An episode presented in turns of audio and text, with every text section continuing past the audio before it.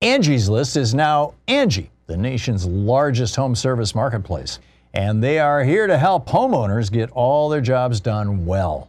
Angie has helped over 150 million homeowners care for their homes. Whatever your home project, big or small, indoor or outdoor, come to Angie to connect with and hire skilled professionals to get the job done well. Have you had a leaky roof? We did, and it was a nightmare. But through Angie, we found an amazing roofer who specialized in flat roofs, and he fixed it right and quickly. Angie can help you find the best price for your project. Angie lets you request and compare quotes from multiple pros in just a few taps, or book services at an upfront price based on local data. Angie has cost guides that tell you what others have paid for similar projects, both nationally and in your area. Get started at Angie.com. That's A-N-G-I. Or download the app today. The app and website are both free to use. That's Angie.com. What makes a life a good one? Is it the adventure you have? Or the friends you find along the way? Maybe it's pursuing your passion while striving to protect, defend, and save what you believe in every single day. So, what makes a life a good one? In the Coast Guard, we think it's all of the above and more, but you'll have to find out for yourself. Visit GoCoastGuard.com to learn more.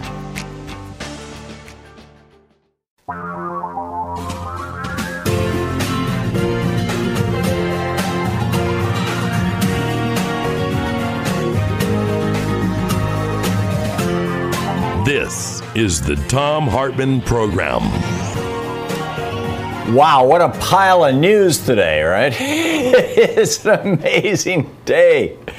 The New York Times laying it out. They've spent apparently some quality time going through 20 years of Donald Trump's income tax returns and figured out that, he's a tax-evading grifter.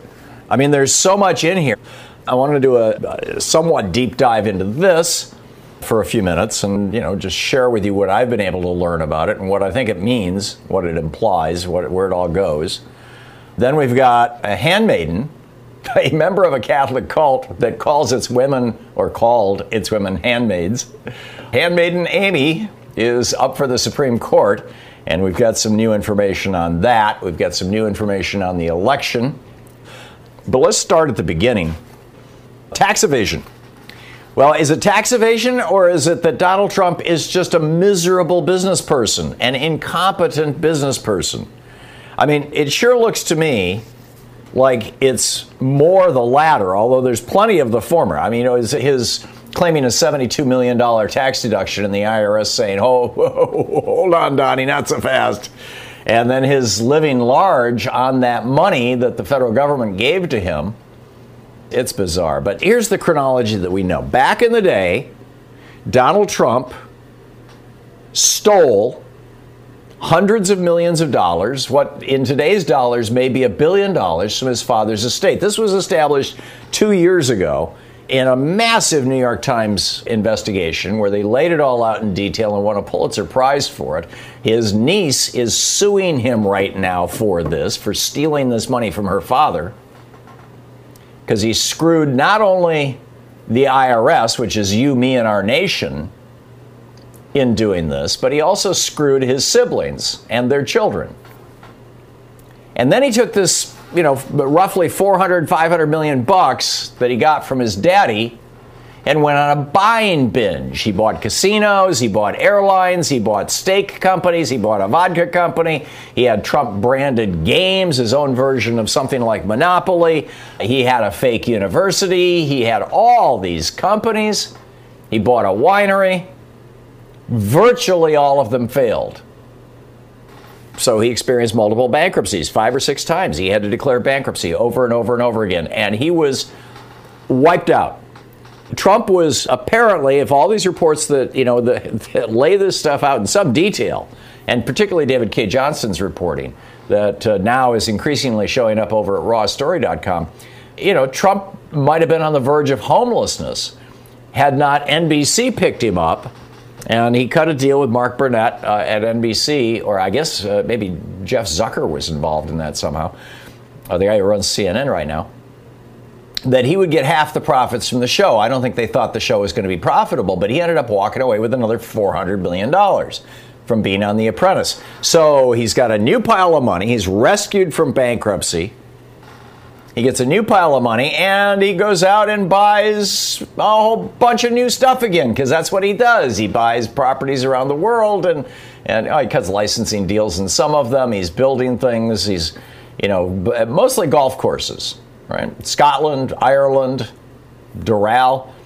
And now they're not doing so well either, in part because he's an incompetent businessman. They've been losing money for years, but also this year, particularly bad because of the virus, which might have something to do with why he's willing to kill several million Americans with his herd mentality strategy if only they will go back to playing golf and going... I mean, this is why he was playing golf yesterday. It's his way of saying, hey, you can do this. Go to my golf course. So now he's massively in debt again. Over $400 million in debt. He's burned through all the money from Celebrity Apprentice and picked up a couple $100 million in debt. We don't know who he owes that money to. It could be Russian oligarchs. It could be Saudi oligarchs. It could be Emirati oligarchs. It might be the same people who loaned Jared Kushner $1 billion just last year, right? Who knows? But right now, what is fairly obvious is that for the second time in his life, Donald Trump is on the verge of bankruptcy. Now, when his son-in-law, Jared Kushner, hit that wall last year with his 666 Fifth Avenue property, you'll recall when his dad got out of prison and Jared was just a young pipsqueak, Daddy gave Jared some advice. He said, son, buy a newspaper, buy a fancy, fancy building in Manhattan, a high-status building, and marry a beautiful, wealthy woman. You do those three things, and you've got a ride to the top. And you will clean up the stain from Daddy going to prison for fraud. And so Jared bought the the New York Examiner, I believe it's called. It's this obscure newspaper in Manhattan. He bought 666 Fifth Avenue and paid $200,000 more for it than he should have. A couple $100 million more for it than he should have. Excuse me. He paid over $1 billion. Well, he didn't pay it. He borrowed over $1 billion to take this building on, and he married Ivanka Trump. And, when the money ran out, Jared was in deep trouble, and this was before the coronavirus. He goes to the Middle East and starts begging for money, and nobody wants to give him the money. And all of a sudden, Qatar controls a big investment fund, and all of a sudden Saudi Arabia is like blockading Qatar, saying, no, you can't have food. And Qatar suddenly says, hey, Jared, here, have some money. Or an investment fund that's heavily funded via and through Qatar. And we don't know what role the UAE is playing in this, and it's just a mess. We still don't know how much Trump and Kushner compromised American security, how much they sold us out for in exchange for that $1 billion for Jared. I'm guessing historians will figure it out, but Trump is now going to have to come up with hundreds of millions of dollars over the next 3 years. And the question is, which dictator is he going to borrow it from? Has he already worked out a deal with some oligarch someplace? Does this explain why he's constantly deferring to hardcore right-wing autocrats, whether it's Vladimir Putin or Mohammed bin Salman? So, a lot going on. Let's see here. Mike in Lomita, California. Hey, Mike, thanks for listening to KPFK. What's up? My pleasure, Tom. I'm a helpful sort of fellow, so I'm suggesting, short of a GoFundMe page for Trump, that we could at least save him some money on hair care. According to the Times story, he claimed in one year $70,000, that's $70,000 for hair care as a deduction. And, we could make him look like Sir Patrick Stewart, television star, or me, and save $69,990. To shave his head. He's already bald on the top, and he's got plugs across the front. It only takes $9 in the 99-cent store for 90 shavers and another 99 cents for a bar of soap, and that would take care of him in the year. Right. The president looks like Madame Pompadour on crack. The effect could only be better. It sounds like he's as bad at spending money on hair as he is on border walls, given the story on 60 Minutes about how he pushed through a bunch of funding to one particular person who had appeared on Fox News, whose new border wall section has been undermined by the first real rainstorm that hit it. So right, it looks like it's going to fall over. Yeah. This guy really needs a conservator to regulate the spending of his money, it seems. I think it goes beyond that. I mean, you know, it's. I think it's time to institutionalize the guy. He's been a grifter and a criminal his whole entire life. It's insane. Mike, thank you. Thank you. Spot on. Omar in Herndon, Virginia. Hey, Omar, what's up? Tom, thank you so much for taking my call, and I hope you're safe and you're co-safe. Tom, I have invented a new name for Lindsey Graham. His new name is Lindsey Scam. Oh, Lindsey Scam. Of course. That's great. Yep. I like it. That's his new name. Yeah. But regarding Nancy Pelosi, she said she has a blue something that she's going to use. She need to do whatever is necessary to stop this nomination. You know, so, I mean, it's good that she's talking about it, but she needs to go through this nomination. You're talking about Handmaiden Amy? Nancy Pelosi, she said she has a she has no say in it. What? She was speaking generically of the Democrats. She said, you know, we will use all the arrows in our quiver. She's in the House of Representatives. The House of Representatives has no say in whether somebody gets put on the Supreme Court. It's entirely the Senate. Yeah, see, this is what I mean. Like, but she's saying stuff to appease us. That's not normal. We didn't die straight. That she's just making cool. If she didn't have no, I don't think she's trying to appease us. What she was saying is that the Democrats in Congress, specifically the Democrats in the Senate, are going to use everything they can, and they've already started doing that. I mean, you know, they've imposed the 2-hour rule for committee meetings, and they're demanding quorums, and I mean, they're slowing things down.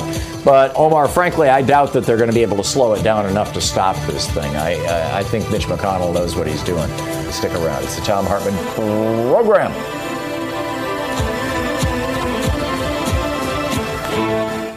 So we have a new video up over at Thomhartmann.com for people who are signed up.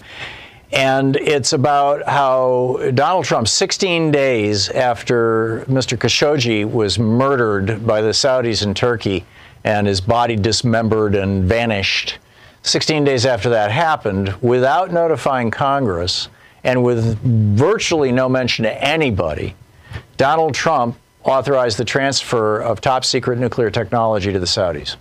This should be a serious issue. Tim Kaine, the senator from Virginia, is raising hell about it because Khashoggi lived in Virginia. But I think everybody in Congress should be raising hell about this.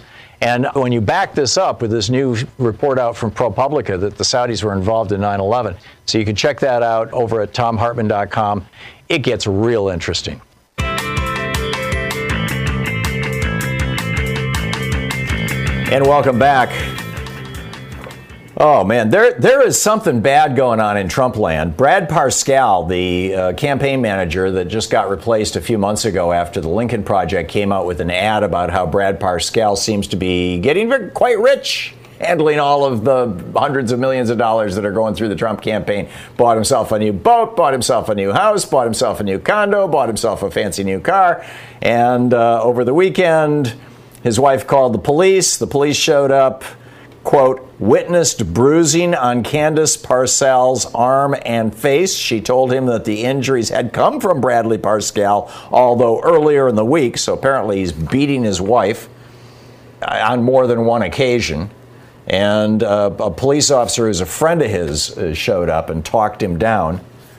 But God only knows what's going on there. I mean, why do people threaten to kill themselves? Well, usually because they're imagining a future that's so dire and terrible that they don't think they can handle it. What's that future? Is it that Trump's trying to get the money back?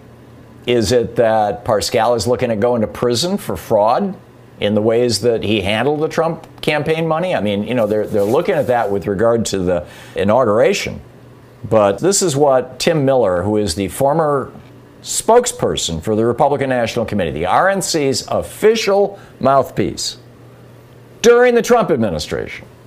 This is the RNC's official mouthpiece, formerly. He's no longer there. He said, quote, for most of the past 15 years, while he was living a life of luxury that most Americans can only dream of, he was racked with massive debts and paying no income tax thanks to business write-offs on flamboyant haircuts, consulting fees paid to his daughter, and a summer retreat where his large adult sons like to ride ATVs and laugh at the poor suckers who had to mow the lawn. It was part and parcel of the broader so-called economic populism bill of goods that Trump and sloppy Steve Bannon, his pit-stained, triplicate-shirted, faux everyman muse, sold the American people. They were going to raise taxes on the wealthy, take on Jeb and Ted and Hillary's Wall Street cronies, and finally build a wall on the border making Mexico pay. None of this, of course, was true. There was no economic populist agenda. Trump's presidency was actually a boon to the wealthy. He says it was a face-saving ruse. That's all it ever was, a story for the rubes. He says many of us knew it was all a lie back then, but the last 4 years have revealed it time and time again, and the tax returns are the final reveal that proves the case. The RNC spokesman. And then there's this interesting little thing on his March 13, 2013 statement. Now, normally Trump always puts together his statements of worth on June 30th. I don't know if he's got a fiscal year that ends then or something like that, but they're always done on June 30th. But in this 1 year, 2013, all of a sudden he created a statement of net worth on March 31st. And so Monster is writing this over at Daily Kos. The headline is, "Looks like there's an answer to the $4 billion question on Trump's finances. Smells like mortgage fraud." And he says that $4 billion accounted, what Trump said was in his statement of wealth, he said, "I have a brand value that is worth $4 billion. Now, he'd not said that before, but suddenly he just invents $4 billion out of thin air and says, ta-da! And then he takes out a $100 million mortgage on Trump Tower. And then he's got loans on commercial real estate in New York in 2012 that were under $250 million, but suddenly it jumps $100 million up, $322 million.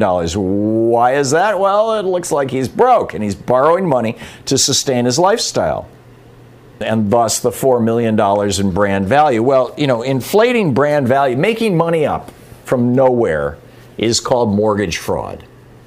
Another reason that he has to win the election or he goes to jail, right? And he might still go to jail. The Department of Justice, there's no law that says you can't prosecute a sitting president. It's DOJ policy, so federal prosecutors don't do it, but it's not the policy of New York State. There's no law that prevents it. Lindsey Graham over the weekend said that the election will be decided in the courts. In other words, the Supreme Court. And so, get ready for Handmaiden Amy. I'm going to get into this right after the break because there's a fair amount of stuff here. And we will go through that. One other story that I think is worth noting real quickly, just before I hit a break here, is Robert Redfield, the director of the Centers for Disease Control, was on an airplane out of Atlanta, and there was a reporter sitting behind him. He was having a phone conversation with somebody, and he was telling them that the quote was, "Everything he says is false," that this Scott Atlas guy, this radiologist that Trump brought from Fox News into the White House to basically head up the coronavirus task force, Scott Atlas, who says that we should open everything up like they're doing in Florida, get as many people infected as possible, and have herd immunity. It means a minimum of 6 million dead Americans. But he thinks that's the way to do it, right? So that Trump doesn't have to get involved in stuff like messy stuff like testing and contact tracing. Redfield says everything he says is false. You're listening to the Tom Hartmann Program. Redfield says he's been questioning the efficacy of masks, whether young people are susceptible to the virus, herd immunity. Redfield is pretty flipped out, apparently.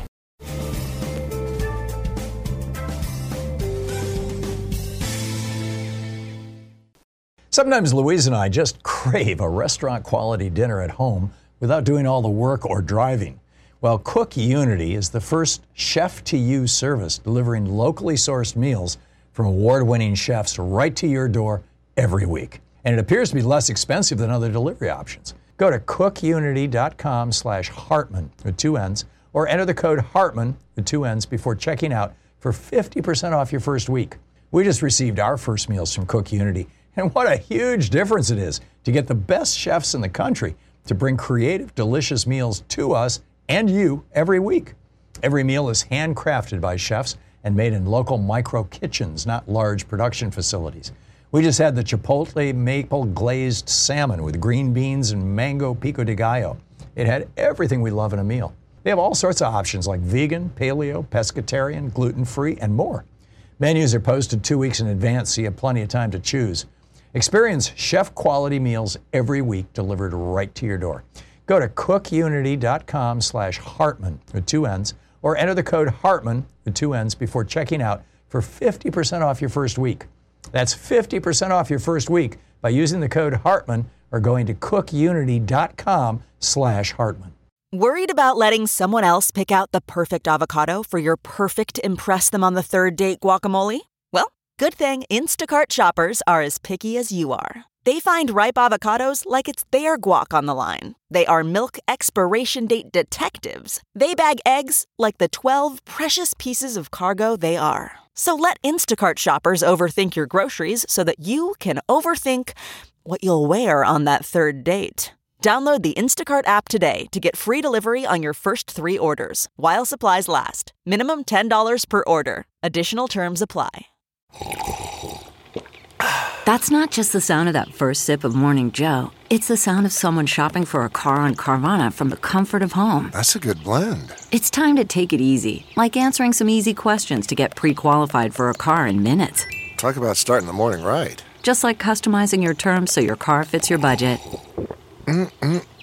Visit Carvana.com or download the app to experience car shopping the way it should be. Convenient, comfortable. Ah.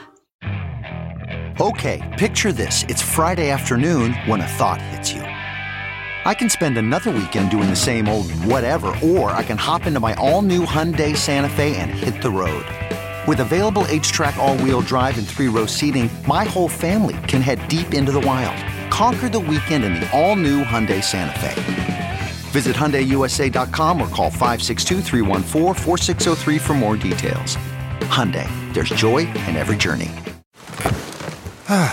The comfort of your favorite seat is now your comfy car selling command center, thanks to Carvana. It doesn't get any better than this. Your favorite seat's the best spot in the house. Make it even better by entering your license plate or VIN and getting a real offer in minutes.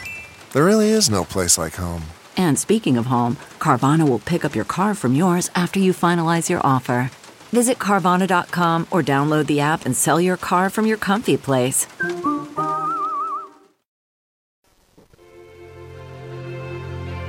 On the science revolution this week, Trump never noticed a modern-day American disaster. He's trying to spread the virus as far and wide as possible. We should call this today what history will call it when it looks back on this moment: genocide. David Kraft with the Nuclear Energy Information Service is here. It's time to end Exelon's nuclear hostage crisis. Climate risks are compounding financial challenges for Midwest nuclear plants. Plus, Lieutenant Governor Garland Gilchrist II of Michigan drops by to explain that racism is a public health crisis. Tune into The Science Revolution wherever fine podcasts are available.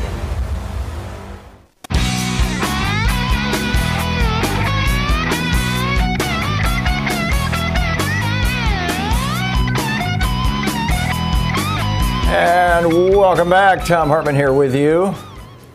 Boy, what an amazing news week. And I will be getting to your calls in a little bit here, but I want to run through this stuff that has to do with the Supreme Court nominee as well, and reiterate the principal question, which is Trump is broke, right? We all know it. It's obvious now. Donald Trump is broke and hundreds of millions of dollars in debt. And it's unlikely that, given that most of his properties are in the, broadly speaking, in the travel and entertainment business, which is in the crapper right now, it's extremely unlikely he could sell these things. I mean, his kids floated a trial balloon about selling the Washington, D.C. hotel, what was that, last year? Toward the end of last year? And no buyers, right? No interest. Nobody, I mean, who wants to take over a hotel right now? The whole industry is a disaster. So has he already sold out America to get the money he needs? Or is he getting ready to sell out America? Is the illegal arms shipments to Saudi Arabia that they've been using to bomb the crap out of Yemen against the will of Congress, is that how he is selling out American interests? Or is it you know, validating any and everything that that Russia does. Is that how he's selling out American interests? Or is it, you know, tipping his hat 16 ways to Benjamin Netanyahu or to Mohammed bin Salman or to, you know, fill in the blanks, right? He got $1 million last year out of Turkey. And the president of Turkey, you know, Erdogan calls him up and says, hey, stab the Kurds in the back for me, would you please? Oh, yes, sir. Yes, yes. And now we've got a bunch of dead Kurds and we've got 1 million Kurdish refugees. Or, frankly, I don't know the number, but it's a large number of Kurdish refugees there on the Syrian-Iraqi border. But, you know, we just don't know how badly he has sold us out in exchange for keeping his little empire afloat. And then, you know, we also learned early on in his campaign, he was pushing really hard for Ivanka to be his VP. This is amazing. This is in the Washington Post today. Rosalind Helberman, June 2016. He says, I think it should be Ivanka. What about Ivanka as my VP? She's bright, she's smart, she's beautiful. People will love her. She was 34 years old, by the way. You got to be 35 to be president, but there's nothing for a VP. He brought the idea repeatedly up over the following weeks. He was so taken with the concept that his team did polls on Ivanka as VP twice to satisfy crazy Donald. Ivanka finally ended the conversation, going to her dad and saying, no, we're not going to do this. Oh, man. Okay, let's talk Supreme Court for just a minute here. Binky Brain posted this on Facebook. And it's gotten around Facebook and it's gotten around Twitter and or pieces of it. I've seen it on several other websites. I believe that this, I believe it popped up on DU over the weekend. This is from user Binky Brain, right? My wife has cancer. It took 5 months to wipe out 20 years of life savings, and that was with insurance. The experience has turned me into a bitter person. We did everything we were told. We went to college, got degrees, avoided credit card debt, spent wisely, saved a nice chunk of money in savings accounts and retirement accounts, and minded our own business. The USA healthcare system took all of our savings and our retirement and forced us to refinance our house so that we lost 15 years of equity. This is the country I'm supposed to be proud of? I hate this system and anyone that defends it. So an entire lifetime of saving and work wiped out because somebody got sick. Once again, that's something that happens to the point of bankruptcy on the neighborhood of 500,000 times a year in the United States. The number of times that happens in any European country is zero. The number of times that happens in Canada is zero. Pick your developed country. South Korea, Taiwan, Japan, zero. Only in America does that happen. And now Donald Trump is proposing to put Amy Coney Barrett on the Supreme Court, a woman who wrote an article condemning John Roberts for allowing Obamacare to continue to exist. The one last thin, fragile little reed of protection we've got against having a pre-existing condition like, hey, you had COVID and now you have heart disease. What are you going to do with that? Well, that COVID's a pre-existing condition. Sorry, we're not going to do anything about it. That's where we may well be in about 4 months when the Supreme Court finally rules on the oral arguments that they're going to hear in November. And if she's on the case, number one. And this is going to be the principal message, by the way, from the Democrats and the Biden campaign. Handmaiden Amy wants to take away your health insurance. But the logic that she uses to justify taking away health insurance, that it's not, that there was no such thing when the founders wrote the Constitution, therefore, as an originalist, it shouldn't exist. That's the same logic that the Supreme Court was preparing to apply in 1937 to Social Security. And that you can bet your bottom dollar that at least this person, but now we will have 6 originalists or 5 originalists and a textualist on the court. There's not much. It's all a scam. These are, you know, the originalists say, I can read the mind of the founders. Well, I'm sorry. The founders were all over the map. There were conservatives. There were liberals. They had, you know, the Constitution is a giant compromise. But I can read the mind of the founders. That's the originalists. That's her scam.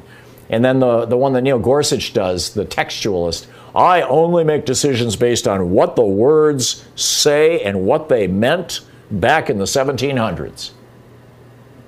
This is all BS, right? But that's what they're going to do, number one. Number two, Donald Trump is all flipped out about how he needs Amy Coney Bryant, handmaiden Amy, on, and I call her that because she's a member of a cult in her church, in the Catholic Church, that up until Margaret Atwood's book came out, called the women in this cult handmaidens, and the men were referred to as heads, as in head of family, presumably. I mean, just imagine if Donald Trump had appointed, say, a devout Muslim woman who said that her job was to bring Islam to the world and to the American and to American law. That the legal profession, her work in the legal profession was to bring about the kingdom of, now, handmaiden Amy said the kingdom of God, but what if she had said the kingdom of Allah? If she was a member of an extremist Muslim cult that demanded complete obedience to your husband and that called you a handmaiden. If she had taught in a madrasa. Really? But the other problem that I have, in addition to the originalist scam and the bleeding over of her Catholicism into her law, and not general Catholicism, although this is the official position of the Catholic Church to be opposed to abortion, but this particular hardcore right-wing Catholicism, which has been rejected by the majority of Catholics. But not just that, but the final thing that really flips me out about her is that she will be the third person on this court who worked on Bush v. Gore. Bush v. Gore was a plan put together to steal the presidency in 2000 using the Supreme Court. And a group of lawyers convened down in Florida to figure out how to argue this case, and among them was John Roberts and Brett Kavanaugh. Well, now we learn that a third member of that group was Amy Coney Barrett. She worked on Bush v. Gore. So she was one of the conspirators who handed the election of 2000 off to George W. Bush. So we will now, out of 9 members of the court, 3 of them will be people who worked to steal the election of 2000 for a Republican. Could that have something to do with why Donald Trump thinks if she gets on the court, he gets the White House for another 4 years? I think so. And that doesn't even begin to dig into some of her decisions, which are just mind-boggling. You know, she actually, I was going to say it was a ruling. It wasn't a ruling. It was an appeal. But she actually took the position that separate but equal is fine. You're listening to Tom Hartmann. Visit Thomhartmann.com for audio and video archives. I mean, these people don't want to take us back to 1920. They want to take us back to 1896. Pick up your phone calls after this. Quick math. The less your business spends on operations, on multiple systems, on delivering your product or service, the more margin you have and the more money you keep. With higher expenses on materials, employees, distribution, and borrowing, everything costs more. NetSuite is the #1 cloud financial system, bringing accounting, financial management, inventory, HR, all into one platform and one source of truth. With NetSuite, you reduce IT costs because NetSuite lives in the cloud with no hardware required. It's accessible from anywhere. You cut the cost of maintaining multiple systems because you've got one unified business management suite. You improve efficiency by bringing all your major business processes into one platform, slashing manual tasks and errors. Over 37,000 companies have already made the move. So do the math. See how you'll profit with NetSuite. By popular demand, NetSuite has extended its one-of-a-kind flexible financing program for a few more weeks. Head to netsuite.com/Hartmann with 2 N's. netsuite.com/Hartmann. That's netsuite.com/Hartmann. Okay, picture this. It's Friday afternoon when a thought hits you. I can spend another weekend doing the same old whatever, or I can hop into my all-new Hyundai Santa Fe and hit the road. With available H-Track all-wheel drive and three-row seating, my whole family can head deep into the wild. Conquer the weekend in the all-new Hyundai Santa Fe. Visit HyundaiUSA.com or call 562-314-4603 for more details. Hyundai, there's joy in every journey.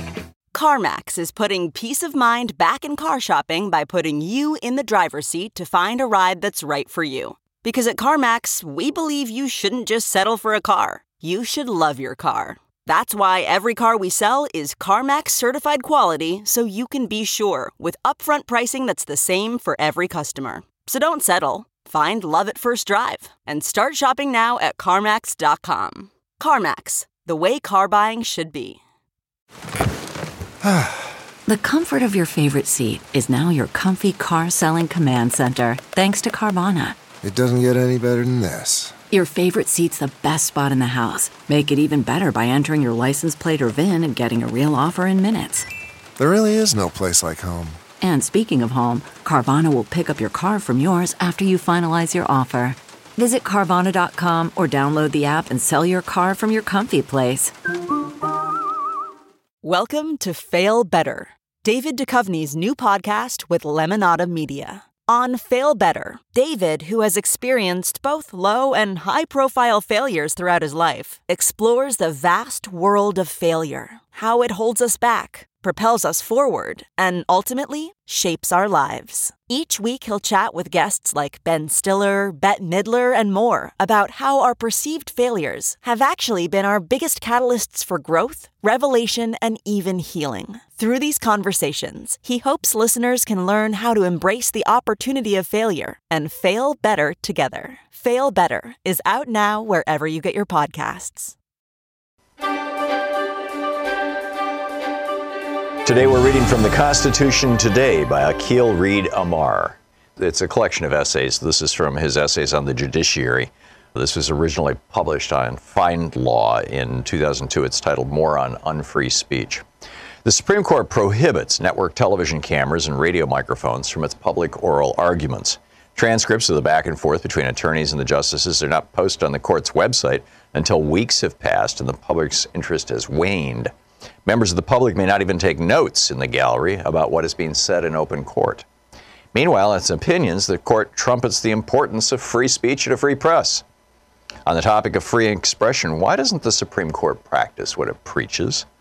That was the question Steve Calabresi and I recently posed in an op-ed in the New York Times, marking the opening of the Supreme Court's term earlier this month. Here I'll expand on the court's reluctance to welcome the First Amendment into its own courtroom. The First Amendment is the darling of the current court. Though sharply divided on many other issues, justices across the spectrum agree that free expression rights should be construed broadly. But the court's love affair with that First Amendment is a relatively modern development. Less than a decade after the adoption of the Bill of Rights, circuit-riding justices enthusiastically enforced a 1798 sedition law that made it a federal offense to criticize the president. Early in the 20th century, the court upheld punishment of a newspaper publisher for editorializing against state judges. During World War I, the justices sent Eugene Debs, a notable presidential candidate, to prison for peacefully criticizing the government. Indeed, before 1925, the court had never, not once, used free expression principles to invalidate government censorship, even as it routinely construed property rights broadly to invalidate economic regulation. Today's justices have repudiated this regressive legacy, but the residue of the early court's indifference to free expression remains visible in the court building itself, as the aforementioned rules and practices indicate. Perhaps these court rules and practices do not literally abridge freedom of speech or of the press, but if not, they sure come close. After all, the apparent purpose of these rules is precisely to limit free expression and free thought. Consider the rule against note-taking. A person in the courtroom can clean his wallet, or twiddle his thumbs, or tug his earlobe, or engage in countless other mindless activities, but is prohibited from engaging in the cognitive and expressive activity of writing down what he hears the justices saying, along with his own comments or questions or criticisms. Consider also the rule against the media's cameras. The court's rules do not bar security cameras in the courtroom, and such cameras may well be in the room for all we know. What the justices are banning is thus not cameras per se, but network television cameras, cameras that might broadcast information about the court to the American public. The harms that these rules seek to prevent are harms that pivot on the acts of thought and expression themselves. And these are the very sorts of harms the government typically may not seek to prevent under the Supreme Court's standard First Amendment case law. To put the point another way, no Supreme Court rule bars carrying a pencil into the courtroom or wearing a chopstick in one's hairdo. The ban is not based on security concerns, but is rather directly aimed at expressive activity per se, using one's pencil to take notes. More generally, one of the core purposes of the First Amendment is to protect a robust and timely public discourse about government officials and government decision-making, including, of course, judicial officials and judicial officials' decisions. But that discourse is precisely what is dampened by the court's own rule about its own building. This is especially so because the day of oral argument is one of the 2 days, the other being when the final Supreme Court decision is announced, that the American public and the American media are most likely to focus on a given legal case. If discourse that day is dampened, the public has lost a unique and irreplaceable occasion for democratic discussion and deliberation. When it comes to other government arenas, post offices, airports, school grounds, and so on, the court has typically insisted that such forums allow as much speech as is functionally compatible with the basic purpose of the arena. Yet in its own building, the court represses expressive activity without any strong showing of incompatibility or disruption. There is a word for this, and it is spelled hypocrisy, hypocrisy. The court's transcript policies are also unfree in another sense. In the days after oral argument, the transcripts are anything but free. The court gives a temporary monopoly to a private company, which in turn charges high fees for transcripts.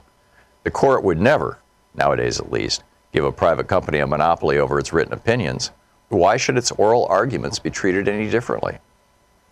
There's nothing secret or confidential about oral arguments. Unlike judicial conferences where justices deliberate privately among themselves, oral arguments take place in open court. They are public events conducted by public servants with public money. The public deserves full access. To recast the point in the language of federalism, Americans outside the Beltway deserve electronic access comparable to the ability of those who live in Washington, D.C., Virginia, and Maryland to attend arguments in person. If television cameras are not acceptable, at a minimum, the arguments should be carried live on public radio, as happened in December 2000 for Bush v. Gore, and transcripts should be freely available immediately. The book is The Constitution Today by Aqil Reed Amar.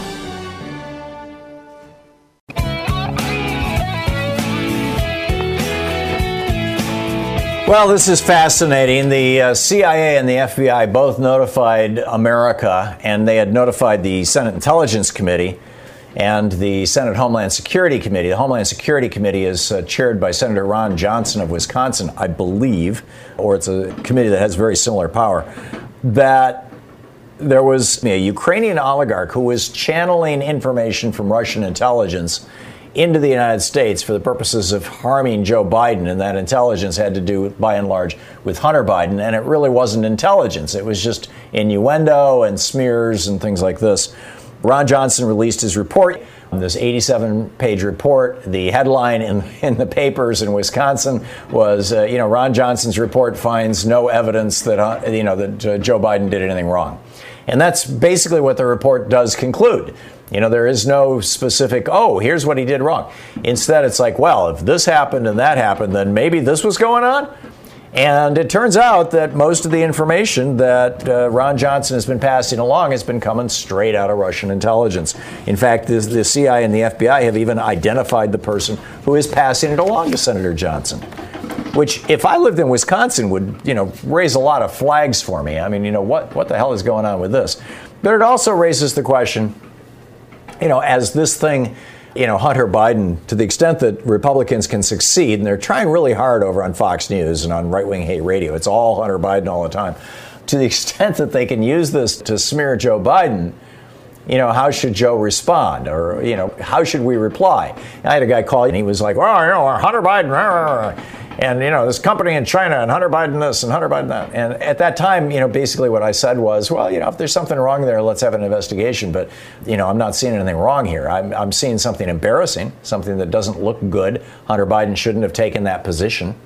I don't think he would have gotten that position if his dad wasn't VP. And he has as much as said that. But that doesn't mean that he did something illegal. It means he did something stupid. But that's a very different thing, I think, from Don Jr. and Eric and Ivanka, or at least Don Jr. and Eric, we have on the record, bragging to the media that their company is supported by money from Russian criminals, Russian oligarchs. I mean, they're bragging about it. It doesn't have anything to do with, you know, I mean, you know, Eric Trump has been ordered to testify in an investigation before the election. I think it was October 8th that he has to testify in New York about criminal fraud in their accounting practices, that they have been engaging in tax fraud and bank fraud for years, inflating their assets when they're asking for loans, deflating the value of their assets when they're paying their taxes. That's against the law. That's what John Dillinger went to prison for. And that's why Donald Trump, who is losing the election right now, every poll shows Donald Trump is losing the election and losing massively.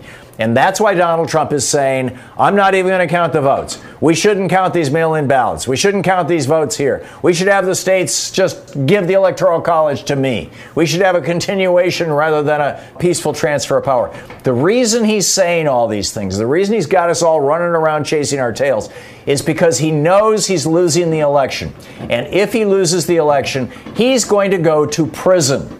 And his kids may too, because they have been involved in crimes that have been laid out in the pages of our nation's newspapers. The New York Times did a 4 or 5 part investigation that I believe won them the Pulitzer Prize a couple of years ago. This is what got Mary Trump all activated. She didn't realize that her Uncle Don had ripped off her dad. And she knew something hinky was going on, but she didn't know what it was. And the New York Times laid it out, and they said, oh, here's the deal. You know, he told the American public when he was running for president that he got a $1 million loan from his dad. Well, that was a lie. He took over $400 million from his father's estate, which would be, you know, in today's money, a couple $1 billion, at least $1 billion. He took over $400 million fraudulently. He ripped off his own brother. And his kids are continuing the grift. I mean, you know, I think if anybody mentions Hunter Biden, it's a great opportunity to talk about all three of the Trump children were ordered by a court to take court-ordered training about how not to commit fraud with a nonprofit organization because of the Trump Foundation. And I think that they're stinging from that because Donald Trump has apparently ordered Bill Barr to order John Durham, the guy who's trying to find dirt on Democrats right now, to look into the Clinton Foundation. This is the latest thing that the Trump administration is doing. Let's investigate the Clinton Foundation. There's got to be something there, right? Well, I hate to tell you, but they did this in 2016 when Hillary Clinton was running for president. Congress investigated the Clinton Foundation, and they found nothing. It's well run. But hey, that never stopped Bill Barr before. It's probably not going to stop John Durham. What we're seeing here is that the Justice Department has been turned into the punish your enemies, help your friends department. That's not America. That's not a republic. That's how a dictatorship is running, not a republic. In a republic, things are done by the rule of law. What is good for one person is good for all. What hurts one person hurts all. The rules apply across the board. That is not what's going on here. You're listening to the Tom Hartmann Program. Speaking the truths, the billionaires and multinational corporations, or at least the right-wing billionaires, would really rather you didn't know all about. We have a special video up over at Thomhartmann.com, and it's about how a letter that the IRS sent out to 3.9 million Americans saved 700 lives. And you're like, wait a minute, the IRS saved 700 lives? How did that happen? Well, it has to do with Obamacare, and it's a fascinating story.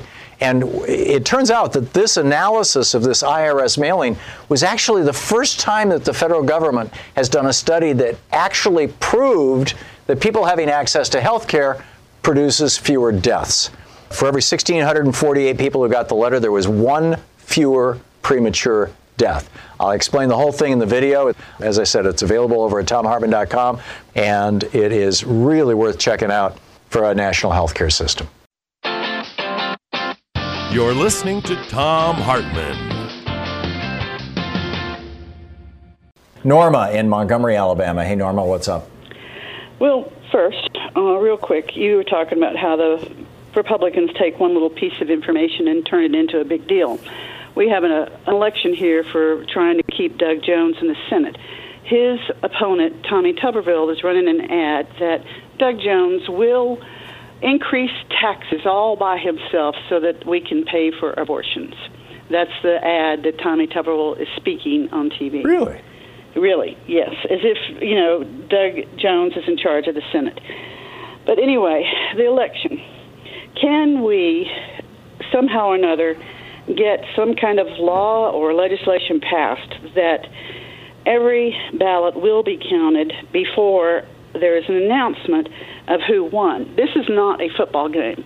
This is our life. This is the Constitution at risk. This is our country at risk. And we need some way to make sure that we can have enough watchers from both parties stand there and watch these ballots be counted so there can't be any screaming of fake news or fraud. We need to have this done in every state, some way, somehow, so that we can prove that Trump did not win. And I don't know, you know, I'm quite willing to volunteer to stand there and watch, you know. I don't care how long it takes. Mm-hmm. But we need enough people to be able to stand there and watch this counting of the ballots all over the country in every precinct so that there cannot be screams of fraud. And if Trump loses in front of these Trump people, they can't say we cheated. That would put a stop to Go ahead. That, you know, if we have enough Trump people standing there and they watch him lose, they can't stand there and scream fraud, you know. Oh, they certainly can, and they will. But, you know, to your point, Norma, there are tens of thousands of people who have volunteered to be poll watchers, which includes watching the counting of the ballots, particularly the paper ballots, the mail-in ballots, and things like that. Just contact your local Democratic Party, and they will tell you who in your precinct or who in your Secretary of State's office, if you do want to volunteer. But there are people doing that all over the country. We need more of it.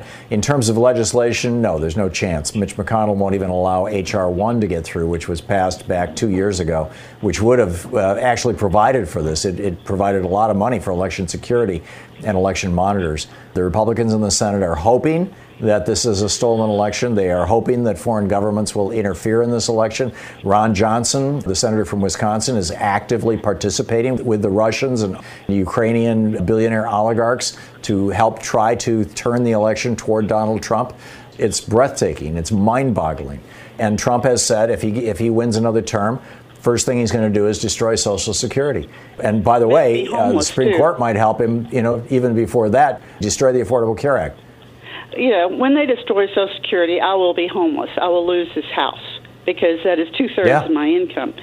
And when I try to talk to these Trump people, they say I'm lying, that it's not true. They have never even heard the announcement that he'd signed that executive order to stop the contributions. They do not understand that these are international corporations that do not want to help American people when they retire. They want us to work for nothing, and they want no obligations for anything. It's like destroying the health care, the Affordable Care Act, so that they are not even, they can have more money, but we have nothing. They've taken, in the past 40 years, close to $50 trillion out of this country, and that's why they have how they have destroyed the United States middle class. We don't have one anymore. They just want rich people and poor people who will obey. I'm completely with you, Norma. again, sadly, with regard to the legislation, there's nothing that can be done. But all of us, every single person listening to me right now, has the ability to contact your local Democratic Party and say, how can I help out? And I don't want to leave the house because I'm in a high-risk group, but I can do things from home. Or, hey, I'm a healthy 30-year-old, and I'm not quite all that concerned, so I will show up, although I will wear a mask and take care and things like that. I mean, there's a lot that can be done. Norma, thank you for the call. Kat in Independence, Oregon. To this issue, I think you want to speak, Kat. I do, actually. I want to say to Lorna not to give up, not to feel that we're defeated. I am of limited abilities, retired, not very wealthy at all, and I have found ways to help. And one of them is postcards to swing states. It's from Indivisible, and they sent me 200 postcards, and I filled them out to voters in Texas, and they're doing all the swing states. And I write this, and then I supply the stamp, which I talked my daughter into covering the stamps because that's too much for me. But she's feeling like she's involved. She's getting more involved with people she knows because of this. Here in Independence, little town, and we have a protest every day from 4:30 to 5:30 on a main intersection, Highway 91, and rain or shine, except for when the smoke was so bad. We backed off for a couple of days there. But every day, and we plan to do this until we don't need to do it anymore. And it's a Black Lives Matter protest, of course. But I have a sign that says vote. Anyway, yeah. One other thing is I call Congress all the time and let them know what I'm thinking. Sometimes it's not so polite. I try to be respectful. And I'm lucky because I moved to Oregon from Utah, and I still have their area code. And so I get to call my liberal Congress people as well as Mitt Romney and Mike Lee. And I'm reading all the Riot Act. Very interesting. I'm done. Well, Kat, that's absolutely great. And how did you learn about indivisible.org, and what led you to contact them and say, yes, I'll... You told me they were one of the best places to go to help, and I did, and then I got hooked up. There's lots. And they really are. Yeah, Indivisible was put together back 4 years ago by a bunch of people who had worked on the Obama campaign, you know, who really understand how politics works in the United States, and none of this mealy-mouth, let's complain stuff, but, you know, let's actually take action. Mm-hmm. Thank you for the call. Denise in Chicago. Hey, Denise, what's up? Hi, Tom. I watched the new HBO documentary, Agents of Chaos, last night and was just blown away by the alignment of the Trump-Putin relationship and exactly how he did it, going back to the 2013-14 Ukrainian situation of Yanukovych, and you know, they lost their sovereignty of being able to go to Europe and blah, blah, blah. Putin did the same thing with the disinformation campaign, but they do such an excellent job in very simple terms to lay that all out. And if people watch it, I think could become more educated, you know, with a simpler, it's very straightforward. Do you agree? Or what are your thoughts? I just thought it was compelling and chilling and so spot on. I do. I absolutely do. And Putin and the Russian government have gotten very good at this. They're not alone in this. The Saudis are funding this kind of stuff. The UAE is funding this kind of stuff. There's some right-wing billionaires in Israel who are funding these kinds of things. Yeah. These are the folks that are popping up all over the place. But, yeah, the majority of it coming out of Russia. I haven't seen the HBO Agents of Chaos. I'm going to write it down during the break here, Denise. Thank you for that. I'll check it out. Maybe Louise and I can watch it this weekend. Thank you so much. This is the Tom Hartmann Program. Our book today in the Tom Hartmann Book Club is Code Red by E.J. Dionne Jr. It's How Progressives and Moderates Can Unite to Save Our Country. This is from the introduction, titled The Opportunity We Dare Not Miss. Will progressives and moderates feud while America burns? Or will these natural allies take advantage of a historic opportunity to strengthen American democracy and defeat an increasingly radical form of conservatism? The choice is in our politics is just that stark. This book is offered in a spirit of hope, but with a sense of alarm. My hope is inspired by the broad and principled opposition that Donald Trump's presidency called forth. It is a movement that can and should be the driving force in our politics long after Trump is gone. his abuses of office, his divisiveness, his bigotry, his autocratic habits, and his utter lack of seriousness about the responsibilities of the presidency drew millions of previously disengaged citizens to the public square and the ballot box. The danger he represented inspired young Americans to participate in our public life at unprecedented levels. Tens of thousands of Americans, especially women, have gathered in libraries, diners, and church basements to share wisdom, to organize, and in many cases to run for office themselves. These newly engaged citizens have created an opportunity to build a broad alliance for practical and visionary government, as promising as anything since the Great Depression gave Franklin Roosevelt the chance to build the New Deal coalition. To seize this opening, progressives and moderates must realize that they are allies who have more in common than they sometimes wish to admit. They share a commitment to what public life can achieve and the hope that government can be decent again. They reject the appeals to racism that have been Trump's calling card and the divisiveness at the heart of his electoral strategy. Together, they long for a politics focused on freedom, fairness, and the future. This new politics would be rooted in the economic justice that has always been the left's driving goal, and in the problem-solving approach to government that moderates have long championed. It's true that these camps often battle over whether the nation should seek restoration or transformation in the years after Trump. In fact, our country needs both. To restore the democratic norms we have always valued, we must begin to heal the social and economic wounds that led to Trump's presidency in the first place. Yet there is resistance to common ground among progressives and moderates alike. They often mistrust each other's motives, battle fiercely over tactics, argue over how much change our country needs, and squabble over whether specific policy ideas go too far or not far enough. The moderate says, "Hey, progressive, you think that if you just lay out the boldest and most ambitious approach to any given problem, the people will rally to your side. Really? For one thing, people may like your objective, but think you're changing things way more than we have to. And we can battle to the death over, say, a Democratic Party platform plank or the first draft of a bill. But without the hard negotiating and compromising that legislative politics requires, a bold idea will remain just a platform plank. That really doesn't do anyone any good. You subject everyone to so many litmus tests that we might as well be in chemistry class. And God save us from your abuse on Twitter if we disagree with you. You lefties have no idea how to win elections outside of Berkeley or Brooklyn, and some of your ideas are so sweeping that they'll scare potential voters away." At this point, the moderate is likely to wield the sturdy old punchline, "Don't let the perfect be the enemy of the good." "But hold on," says the progressive. "You moderates spend so much time negotiating with yourselves that you compromise away goals and priorities before the real battle even begins. Your ideas get so soggy and complicated that they mobilize no one and mostly put people to sleep. Better to have the courage of your convictions, lay out your hopes plainly and passionately, and inspire voters to join in. Besides, you middle-of-the-roaders were so petrified of Ronald Reagan and the right wing that you caved into the Gipper's economic ideas, let inequality run wild, and gave us a racist and grossly unfair criminal justice system. The extremists have pulled the political center so far right that the only way back to sanity is to show our fellow citizens what a real progressive program looks like." At the risk of sounding like a perhaps unwelcome counselor attempting to ease a family quarrel, I would plead with moderates and progressives to listen to each other carefully.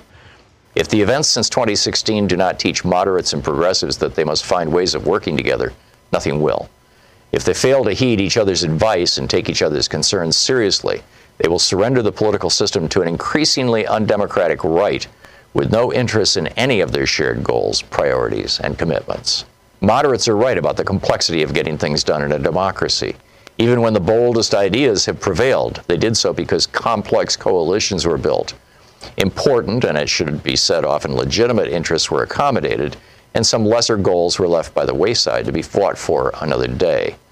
Moderates are also right that democracy requires persuading those who are open to change but worry about how this or that reform might work in practice or affect them personally.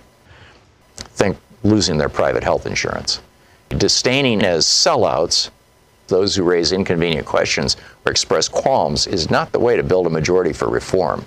Moderates are also right that Americans in large number are tired of politics that involves more yelling than dialogue, more demonizing than understanding. But progressives are right to say that for the last 3 decades, moderates have spent too much time negotiating with themselves.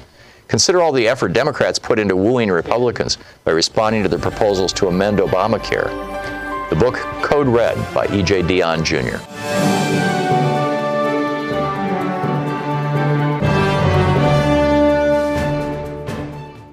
Julie in Auburn, Washington. Hey, Julie, what's up? Hi, thanks for taking my call. So just like Clinton said, this keep it simple, it's about the election.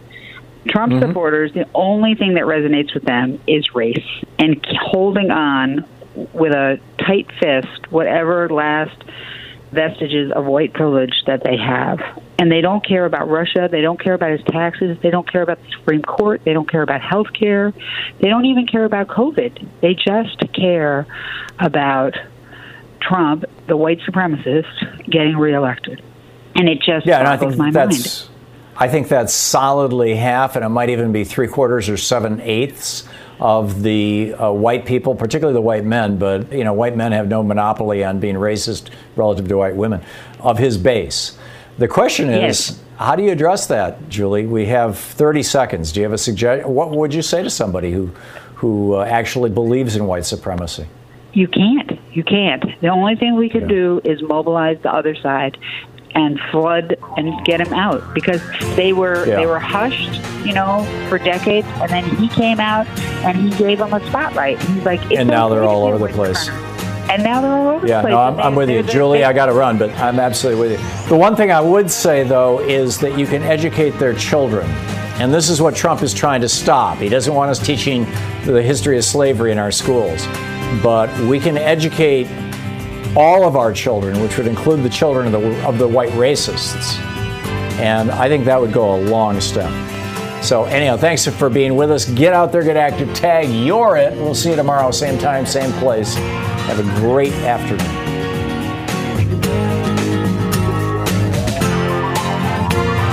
You've been listening to Tom Hartmann. For audio and video archives, visit Thomhartmann.com.